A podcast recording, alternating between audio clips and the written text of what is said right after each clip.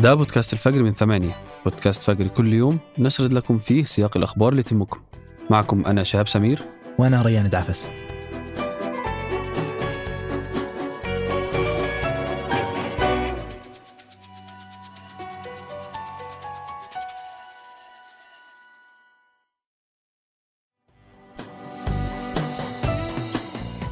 قبل أكثر من 35 سنة تحديدا في 1986 كشف عالم نووي إسرائيلي اسمه مردخاي فانونو للصحافة البريطانية عن تفاصيل سرية للبرنامج النووي اللي يملكه جيش الاحتلال الإسرائيلي.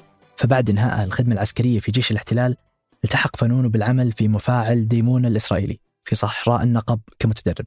وعمل لسنوات في منشأة تقع تحت الأرض وهي مبنى مخصص لإنتاج مواد البلوتونيوم والليثيوم deuteride اللي تدخل في صناعة القنابل النووية. ولكنه بعدها بفترة بدأ في دراسة الفلسفة بجامعة بنغوريون وصار أكثر تعلق بالسياسة.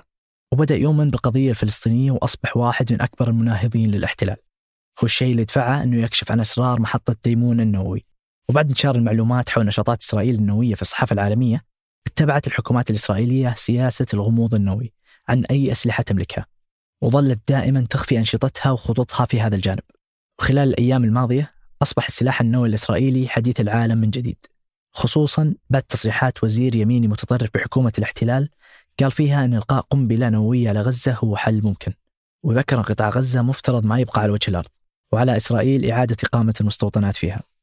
وهي تصريحات أدانتها عدد من الدول العربية من بينها الخارجية السعودية اللي قالت أن هذه التصريحات تعكس ازدراء المعايير الإنسانية والأخلاقية.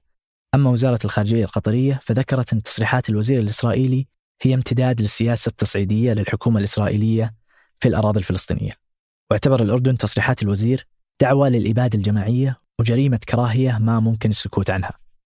وبيعتقد الخبراء أن إسرائيل بدأت في محاولة امتلاك أسلحة دمار شامل بعد سنة 1948 لما وقتها سعى رئيس الوزراء الإسرائيلي ديفيد بن جوريون لامتلاك سلاح نووي إلا أنه في نفس الوقت فضل عدم الكشف عن أي خطط في الجانب ده عشان ما يثيرش حفيظة دول العالم وعموما توصلت إسرائيل إلى اتفاق سري مع فرنسا لبناء مفاعل ديمونة.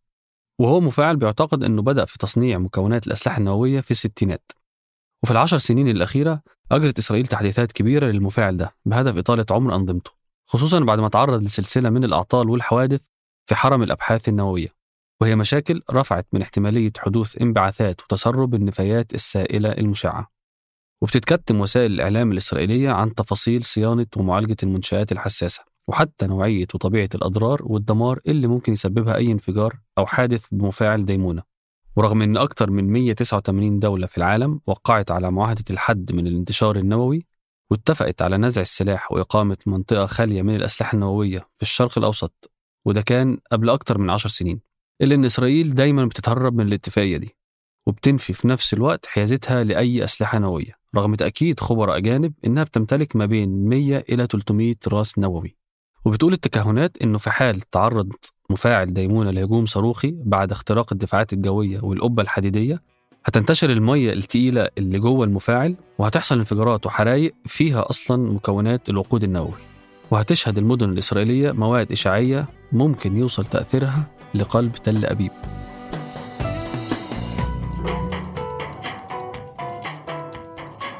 وقبل ننهي الحلقة هذه أخبار على السريع. تزامنا مع التصعيد الإسرائيلي على غزة تعقد منظمة التعاون الإسلامي قمة إسلامية استثنائية في الرياض بناء على دعوة من السعودية بصفتها رئيسة القمة الإسلامية الحالية. وراح تعقد القمة يوم الأحد الجاي الموافق 12 نوفمبر لبحث تداعيات العدوان الإسرائيلي على الشعب الفلسطيني. إيلون ماسك بيطلق روبوت الذكاء الاصطناعي اللي اسمه Grok واللي أكد بأنه هيتفوق على نسخة الذكاء الاصطناعي ChatGPT 3.5 وبيصنف الروبوت بأنه المنتج الأول لشركة xAI التابعة لماسك. وبيعتمد تطوير Grok على بيانات منصة X اللي هي تويتر سابقا واللي يميزه إنه هيكون محدث بآخر التطورات مقارنة بالروبوتات التانية اللي بتحتوي على بيانات ثابتة.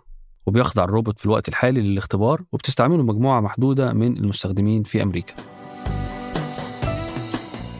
وعلى مستوى النفط شهدت الأسعار عالميا ارتفاع بعد ما أكدت السعودية وروسيا خفض الإمدادات لأكثر من مليون برميل يوميا لنهاية العام. وجرى تداول خام برنت القياسي العالمي فوق 85 دولار للبرميل واقترب خام غرب تكساس الوسيط من 81 دولار. وجاء إعلان الدولتين اللي تعتبر ذات تأثير كبير في أوبك بلس يوم الأحد الماضي.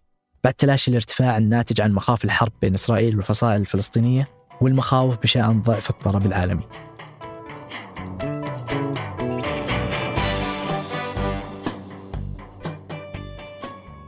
أنتج هذه الحلقة تركي بلوشي وريناد العيسى. وقدمتها أنا ريان دعفس وأنا شهاب سمير. وحررها محمود أبو ندى. نشوفكم بكرة الفجر.